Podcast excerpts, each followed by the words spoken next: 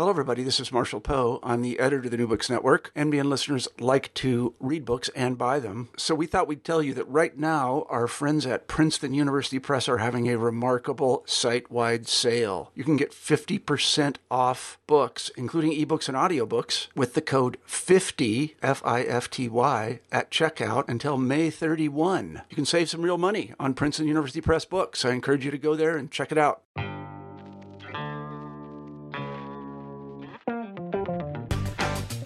Welcome to New Books in Critical Theory.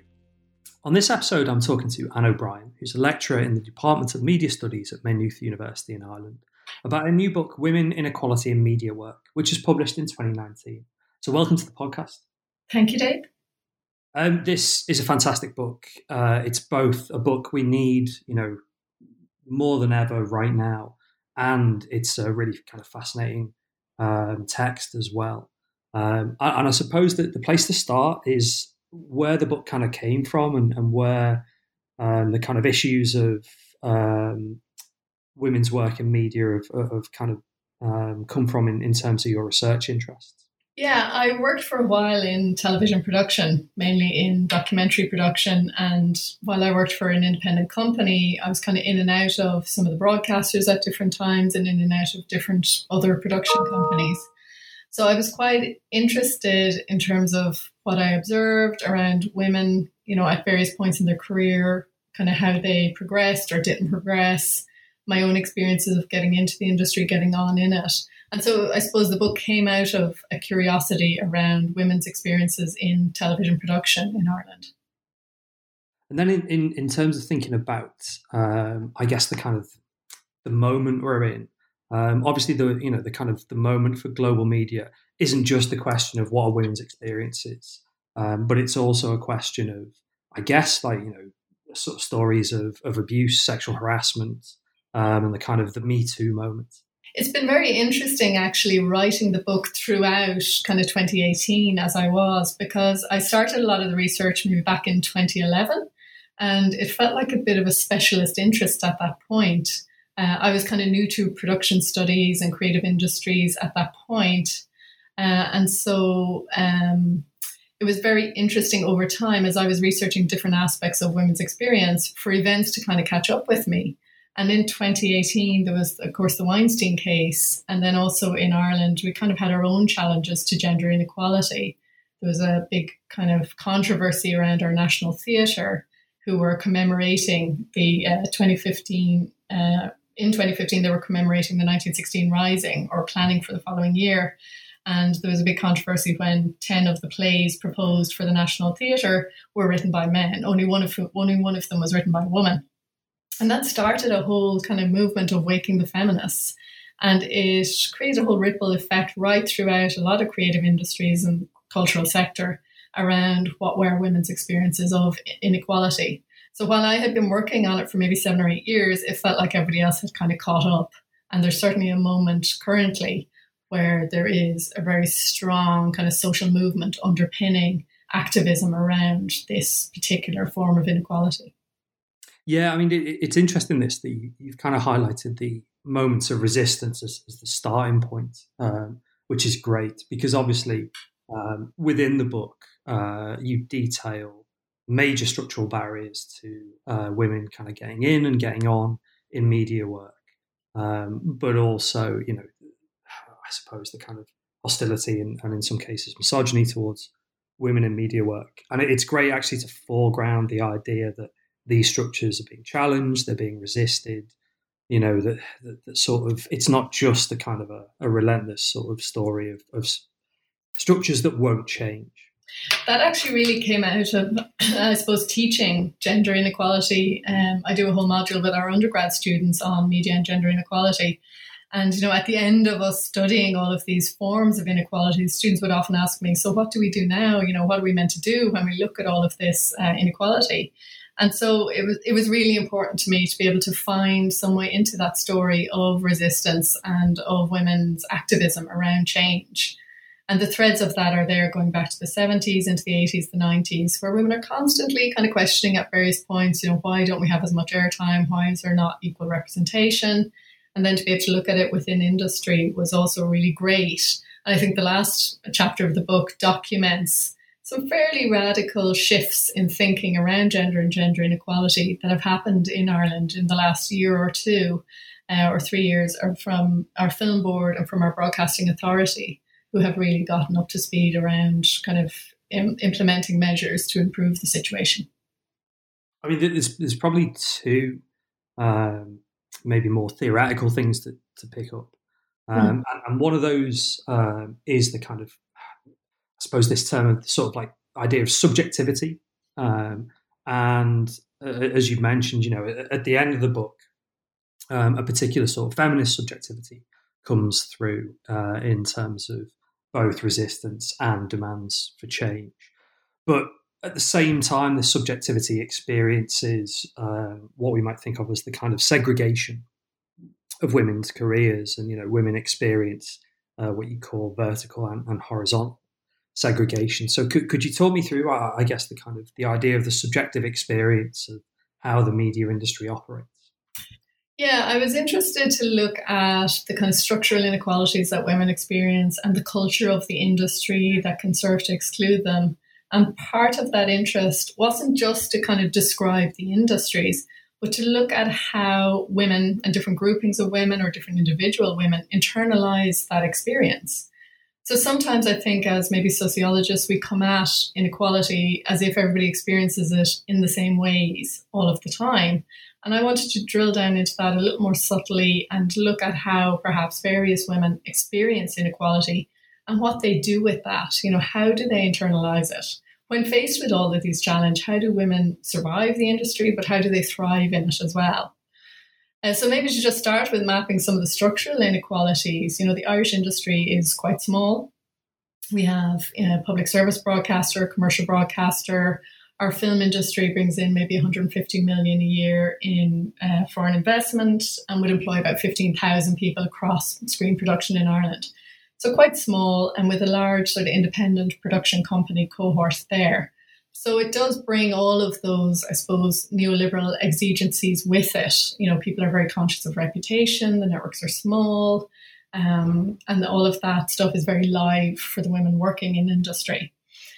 But what I began to see was that if you look at our national broadcaster, RTE, um, they would claim to have a gender equal workforce, and they do have 48% of their workforce is female.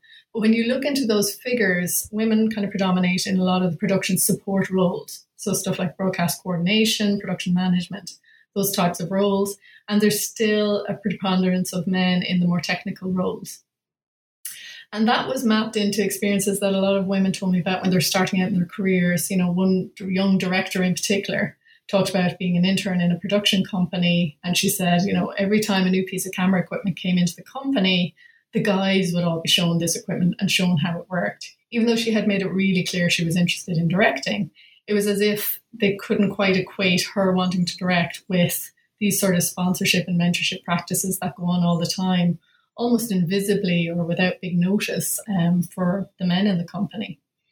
So there was those kind of channeling of people into various roles, um, and still that happens globally, and it happens at a European level that men still dominate in the technical roles of media production, and women still predominate in more the production support or kind of news gathering roles in media internationally. There's also then a kind of a vertical segregation in the Irish industry the European Institute for Gender Inequality for Gender Equality uh, did a study in 2014, and they found that only 12% of people in leadership roles in Irish media were women. So a very low number there, and that sort of maps into the current kind of salary scales within our public service broadcaster. The predominance of people on the higher end of salary scales are men, and women again dominate in the kind of lower salary scale brackets. So there's all those kind of structural divisions that uh, exist within the industry in Ireland. And I was interested in how women experience them and how they map into them, and what they do with them in terms of their own internalization of those experiences. I mean, it, it's sort of tricky, this, isn't it? Because on the one hand, what you want to give is an accurate description of um, how the screen industry in Ireland functions. And, you, you know, you go and speak to people and, and, and, you know, draw on their stories. But at the same time, you know, these are stories of people seemingly kind of acting, I guess, sort of rationally in response to incentives and, and, and barriers. Um, but these, you know, seemingly kind of like rational activities give rise to major structural inequalities. And, and one really good example of this is how sort of talent spotting, mentorship, sponsorship, you know, kind of saying like, you know, that person would be good, you know, she could do this. Um, but in contrast, you know, the sort of sense of, yeah, but, you know, perhaps this guy might be a better director or a better producer. Yeah, there was very much that kind of cultural piece as well, where there was a sense that um, there was a kind of bias or prejudice about women and what skills they had and what they could do and what they were good at and even very senior directors who would have directed internationally for maybe some of the UK broadcasters would talk about going for a particular commission and funders just vetoing them because there was a sense that, well, as a woman, you're not going to get this story. This is a guy's story. This is a bromance. When, of course, it doesn't work in reverse. There's no sense that men can't get women's stories or can't tell those stories. So women always faced that kind of prejudice against or a bias in terms of what it was believed they could do. And sometimes there was a bias that never seemed to work really to their advantage. Uh, you know, there was a sense that women could take on and should take on a lot of the emotional work involved in production. So for production to work well, you know, the relational wheels need to be greased and need to be kind of well minded. It's a very kind of collaborative industry. It depends on good relationships. It depends on good communication. Depends on people interacting well. And there was an expectation I found a lot of the women named that they would be the ones to do that work. Um, but yet, that type of work wasn't overtly acknowledged as being work. It was something that was sort of rendered invisible when the women do, did it. It was seen as sort of coming naturally to them. So, in addition to doing whatever roles they were doing, they were expected to do this invisible emotional work but then they were never explicitly rewarded for it, which meant then they weren't promoted or that work wasn't valued as much as it should be in industry. And in addition, then to taking on that invisible work, there was certain work that was kind of believed women couldn't do as well as men. Um, in terms of, I suppose, a classic piece around directing is the most obvious kind of role where women in Ireland and internationally really struggle sometimes to get the funding for their first short, certainly for their first feature. And then even if those are successful, um, they struggle subsequently to get funding for a second feature, to direct a second feature. And there's a big gap as well with the advertising industry not necessarily taking women on to direct there, which is where a lot of film directors kind of up their skills in terms of kind of directing commercials. So there's all those kind of structural and cultural barriers that interact together to very subtly kind of exclude women and put them in this sort of funny in between place in the industry where they're doing the work, they're doing really great work, but they're never quite normative. They're never quite insiders because of gender. Um, so that was an experience. And like you say, it's hard sometimes as a researcher to distinguish what's anecdote, what's one person's experience versus, you know, an overarching structural pattern. But certain things just kept coming up all, t- all the time amongst the 60 interviews I did, articulated in different ways, but nonetheless um, kind of created this sense of a pattern of experience that women kind of shared. I mean, the, the really good example of this is around caring responsibilities. And I mean, this, this is, you know, sort of, we're at a moment where there's quite a bit of academic literature on this, where the assumption that women are both, you know, a kind of like a bit of a risk because they might have children, and then the working cultures, the hours, the you know, not even kind of subtly, but you know, overtly hostile um, to to raising children, and then the question of well, I guess the kind of, or maybe not the question, the assumption that well, it's sort of natural that women want to be mothers, so um, they should just leave. You know, they should just kind of like go and do another thing in the media industry, which again brings us back to some of those, you know, sort of more hidden um, and maybe unacknowledged um, bits of work. And, and that actually, I, I think, uh, came through really, really strongly in that, as you say, that sort of not tension, but you know, the kind of the problem of of hearing these these stories over and over again, and then realizing that actually there's a, a structural barrier that comes um, with parenting and care. Absolutely. You know, a lot of everybody suffers a screen production industry that's very intense. It looks for people to work long hours, kind of requires you that you leave your home life outside of set. It's very inflexible. You know, as one woman said, you know, there's no such thing as a sick child when you're on a film set. You have to be there and have to be present. And that's very much the same for men in the industry as well. And I suppose that's intensified, if anything, over the last decade, that expectation of complete availability. But I suppose the difference in terms of how that's gendered is that for women, uh, the National Women's Council of Ireland did a really interesting study in 2013 called Who Cares? And it found that women in Ireland do 76% of all care work. So, in addition to women doing their film or screen production work, they are also doing a disproportionate share of the care work outside of that.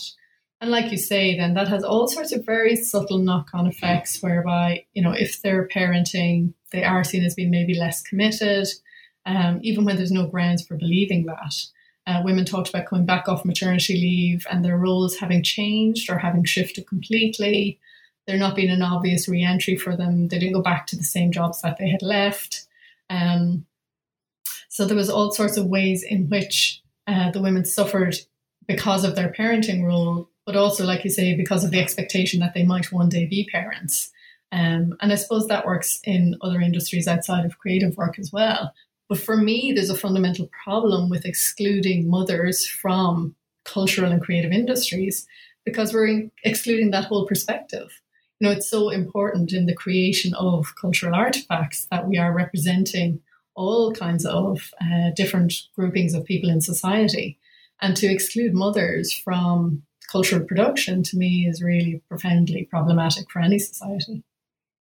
And at the same time, there's that sense that the motherhood problem in inverted commas or question, oh, that explains, you know, all of gender inequality.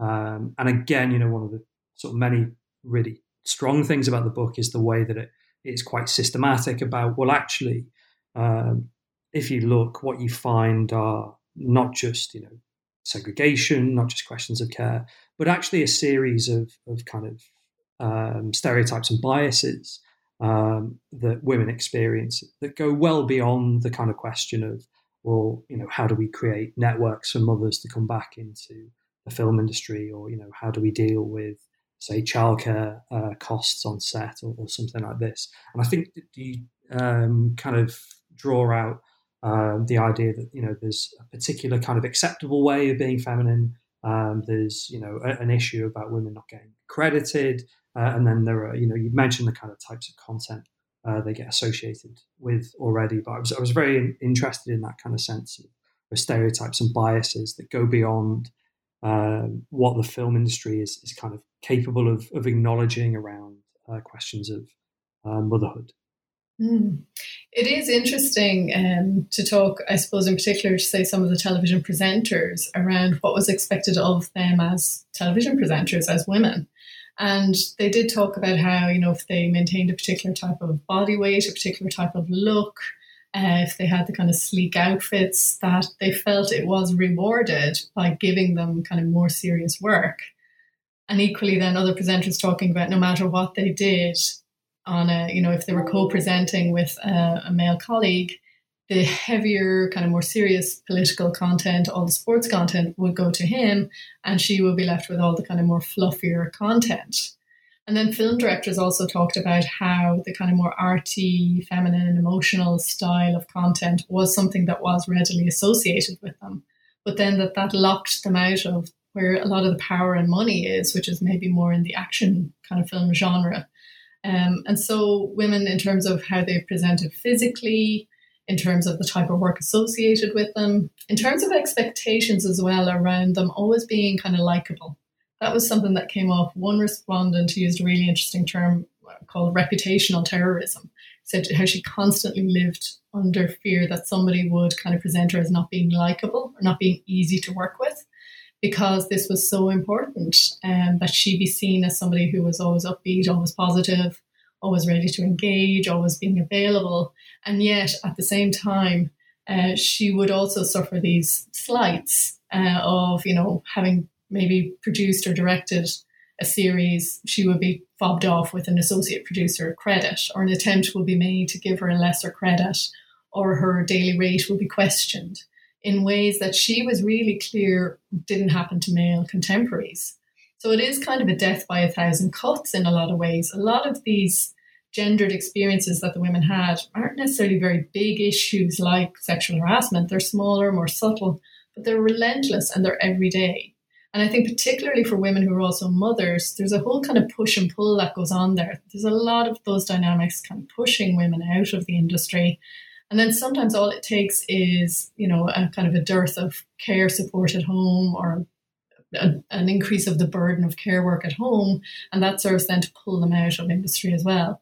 So between the push and pull, I think a lot of times women who had other care responsibilities were particularly vulnerable to having to, you know, leave, but not because they proactively wanted to go home to look after children, but because of all of these very invisible, kind of very unnamed dynamics that sat underneath their working lives, which sometimes the women themselves weren't necessarily very conscious of as being a form of gender discrimination against them.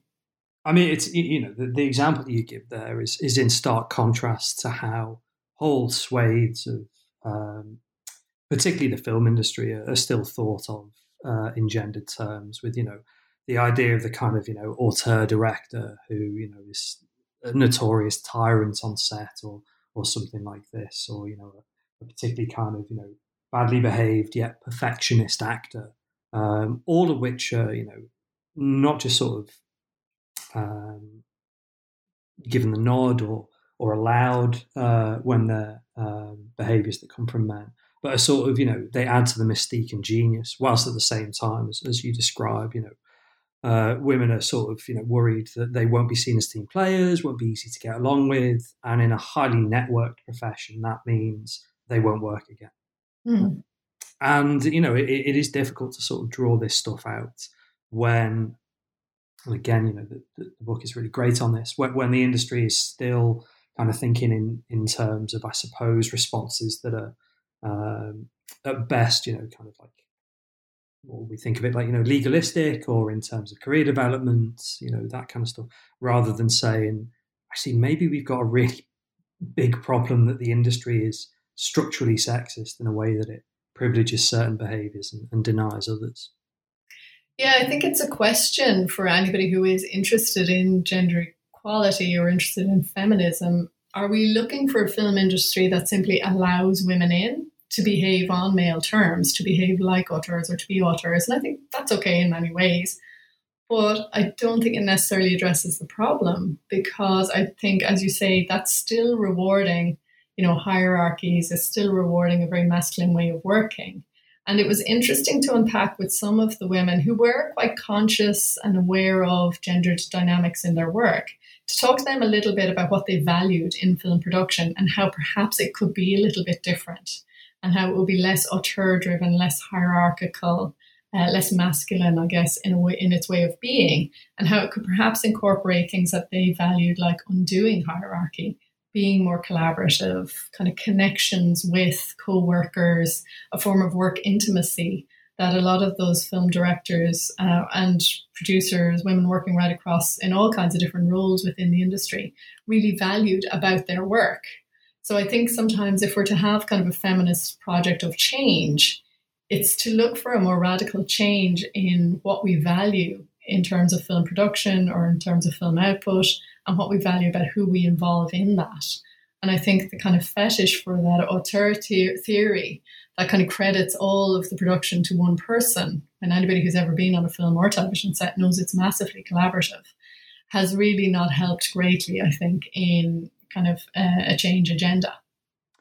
I mean, that, that change agenda also um, is bound up with sort of, um, as you described, the subjectivities um, of your participants and, thus you know women in the film industry. And, and this was really interesting actually because a lot of the literature um, has been heavily engaged with, um, I guess, what they call the problem of, of post-feminist subjectivity um, in creative work. Um, and you encountered a, a, couple of, I suppose, different kinds of subjectivities. You know, some were post-feminist, some were more neutral, some had, you know, a more kind of like sort of outsider status. And it'd be interesting to hear about um, how those subjectivities play out in the context of this, um, you know, building a movement for change. Yeah, I think it's always really interesting when you start to get frustrated by your own experience in interviews. And there were a few people who I interviewed where I felt like, oh, that didn't go very well. They really didn't know what I was talking about. Uh, some and it was not necessarily younger women or new entrants. They could be kind of fairly mature, fairly very successful women sometimes, who would kind of simply deny that there was any gendered dimension to their experiences of media work. And as I was interviewing them, you were kind of almost simultaneously revealing this fact to them, um, pointing out the dearth of female presenters or the statistics on the number of directors or even the amount of airtime that women get, say, in Irish media. And it was like it was all news to them. But even though I would present them with those facts, they would still kind of deny that there was any issue. And they would look at the industry very much from that sort of individualistic experience. Well, I'm doing okay. Gender has not been an issue. I don't think it's a problem. And that would be kind of the nature of the uh, exchange I'd have with them. And then there was a second kind of person who could see that, you know, there were gender inequalities and could look back 20 years ago and appreciate that women really didn't have it very easy and that it was difficult for them to get into industry, but that that's all sort of fixed and sorted now. And that strain of response kind of very much fitted in that mold of work that, say, Ros Gill, Christina Scharff are doing around kind of that form of neoliberal self disciplining. And that was certainly in evidence. And there was myriad ways in which women kind of disciplined themselves in order to achieve and blamed any failures on the self and policed the self and blamed the self and had lots of explanations for why they needed to do things differently or better. And then there was a third form of subjectivity where women had kind of uh, what I called a liminal subjectivity, where they were kind of insider outsiders, kind of betwixt and between. They were insiders because they were often doing the work, doing it really successfully, but they could see how sometimes they were still placed as outsiders by, by virtue of gender. So, a film director who goes for a commission and doesn't get it because, well, we don't think a woman's right for this, um, they could just see where gender came up and where it became live and became problematic for them. And I thought that that liminal positioning was really interesting um, because it allowed women a space in which they could kind of observe what was going on. They could, you know, get on, work in the industry, but at the same time see that there was inequality there. And they weren't interested either in denying it, nor were they interested in that neoliberal self disciplining to fix it.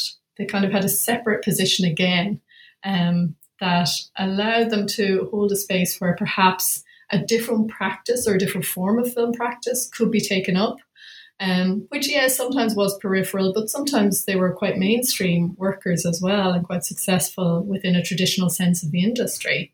And it could also allow them to begin to think a little bit about the need for activism and the need for change. So there was quite a broad spectrum of responses to this idea of there being gender inequality in screen production. Women who would outright deny it, despite working, say, in all male departments, there were women who very much fit that kind of Ros Gill model of kind of neoliberal, post feminist, self disciplining responses to experiences of inequality. And then there were these kind of liminal women who were more maybe reflective and interested in how the way film could be made might be forced to change in order to accommodate greater diversity. And obviously, that's you know a form of resistance, isn't it? You know, even if it's framed in a um, a partially aesthetic um, or, or practice based response. It has to start there, I think, Dave. Like, we can't build movements for change if people aren't willing to own at an individual level their own experience of inequality. Because I think we learn so much about inequality through our experiences of it. But if you're in denial that you are experiencing it, then there's no space to open up anything that can be more collaborative or more concerted uh, campaign for change. So I think that kind of movement towards perhaps a social movement for change or towards unionization of some form has to start with that internal dialogue as to where people situate themselves as individuals in this. And I think it's a really interesting site of tension and conflict because of that neoliberal exigency that demands that everybody individually answer their own individual shortcomings. And I think that's why the liminal subjectivity is much more interesting. It doesn't place the blame on the self. It looks outside of that to uh, kind of see where change might come about. I wonder if you'd just expand on that because I mean that that's very much the back end of the book, isn't it? You know, that this question about um, collaborations, connections, working beyond formal structures that, that produces both critiques of the industry and uh, and also alternatives to it. So it'd be nice to kind of uh, hear a couple of examples.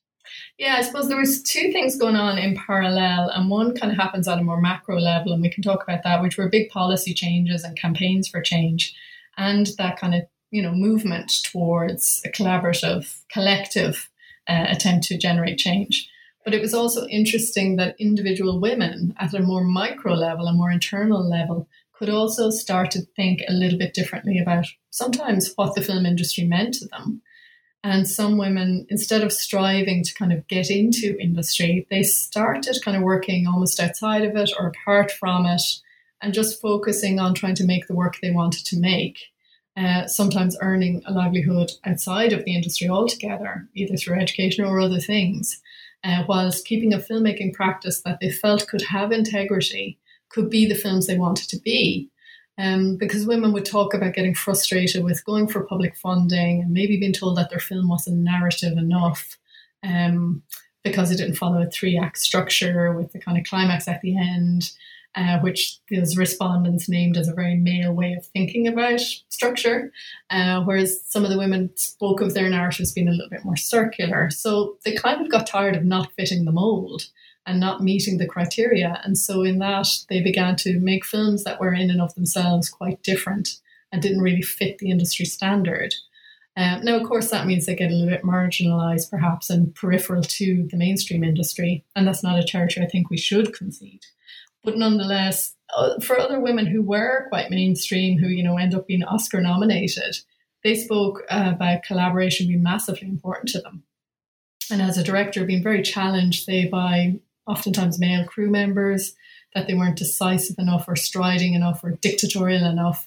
But the women simply refused to be that way. They were going to have conversations with people about the film, about how it should be shot, about how it should be directed. It didn't mean that they were indecisive. They knew what they wanted, but they were willing to listen. That's something that came up an awful lot was women's capacity to listen to all parties involved and kind of negotiate and deal relationally in a different way to perhaps some male directors who might be more hierarchical and, as you say, kind of behave badly.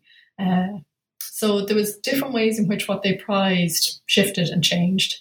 And a lot of that was around the relationships and just enjoying working with particular other people who they would then always use to crew their productions. And they talked about the relationships that built up there and the value of them to them as women, which isn't a discourse that we hear an awful lot you know, if when we look at film text, there is a lot of focus on directors, and there isn't as much emphasis sometimes on just how collaborative filmmaking and television production are. That it's always a team based endeavor. It always involves groups of people. Women oftentimes manage those groups really, really well, can lead those groups really effectively, but it's their practice of doing that isn't always something that's recognized as leadership because it's not done in a stereotypically masculine way which is kind of a hierarchical way. I mean, one of the things that comes through really strongly is that these, uh, I suppose, counter examples are not just about the film industry, but they're about Irish society much more generally.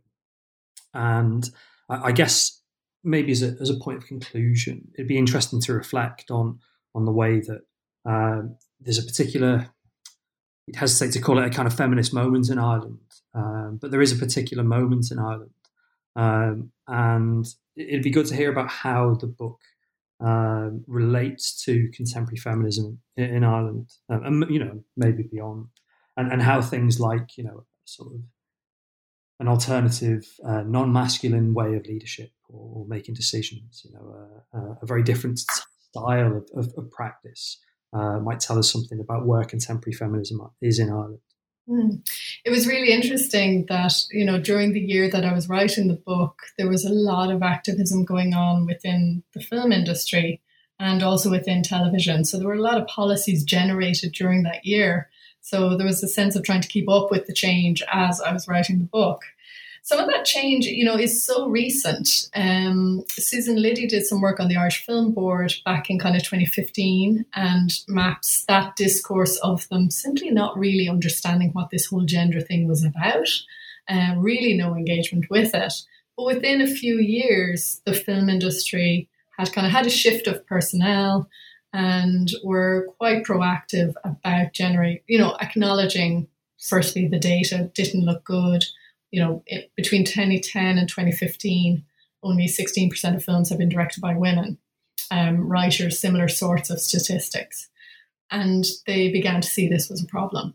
And they began to do something about it, which was to issue a policy that kind of put their money where their mouths were, insofar as they were aiming for a 50 50 balance across funding uh, for filmmakers, gender balance in funding. So that was great to get those policies in place. That was followed subsequently by the Broadcasting Authority of Ireland, also looking at its own allocation of funding and ex- examining the data on that, and again, attaching funding to female crew and cast in productions. So, in a very short space of time, there was kind of an Irish chapter of Women in Film and Television Internationally was was uh, founded here.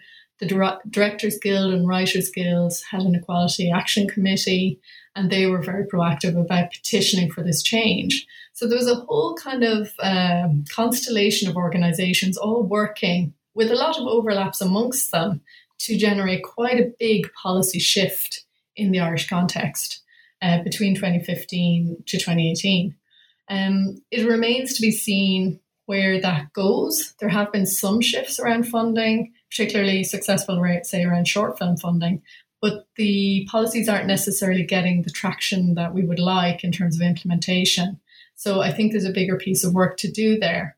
But I think it's important to look at the sort of time frames that gender change takes. And I think we all want to see change in four or five years. And, you know, catchy titles like 50 50 by 2020 are really attractive. But actually, for systematic and very profound change to occur, I think it needs a much longer time frame. And I think that is something that Ireland's going to have to kind of grapple with a bit more. We've had fairly radical shifts in very many ways um, in Irish society and in the creative industries. But I think for a more sustained longevity of change to occur, it's just going to take a longer time frame than maybe we're kind of mentally prepared for. And I think there's still that question underpinning it that, you know, we can change women's incorporation into the industry. There can be more women working in the industry, but is the industry going to change to adjust to women's presence there? You know, I think including women in an industry that is still difficult, still doesn't welcome them, still doesn't value them as much as it should, is problematic. And I don't think that's ever going to really work. I think there's a need for a more fundamental cultural and structural change to occur within the industry to make it a more amenable place for women to to work and to survive and to thrive in.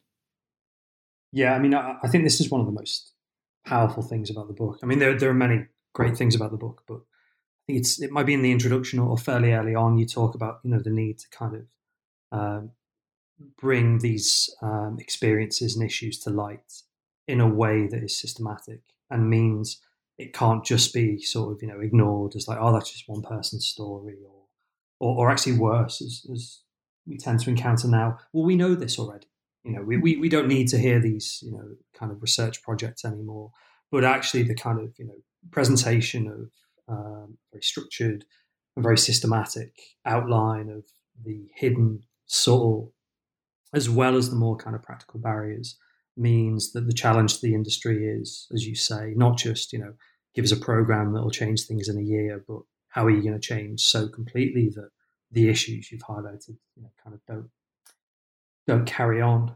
Which I guess brings me to a concluding question about what you're doing in terms of your own work. Uh, you know, you mentioned the genesis of the book uh, was a while ago, and you, you, were writing it over the last year. Um, are you thinking about you know more um, projects like this, further books in, in this area, or is there you know kind of a completely different topic you're interested in? Well, the next project in this area that I'm interested to work on speaks to that question of motherhood and how, because I don't think we've really documented that very well to date. There's some people doing great work on it. Natalie Wreyford's work, Susan Berridge, um, are writing some really interesting pieces around that, but I think there's scope to unpack where how mothers experience film production um, much more profoundly and in a lot more detail. So I'm working currently on an edited collection on that.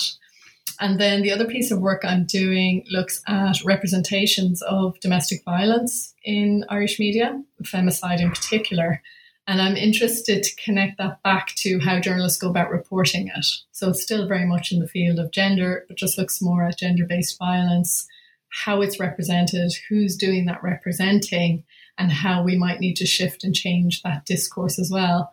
So it's a little bit maybe outside of creative industries, but also speaks to that concern about women being included in production and not just uh, in terms of their actual presence, but in terms of a kind of more feminine perspective and more feminist perspective on our media industries and in terms of what gets produced and who gets to produce those kind of cultural artifacts.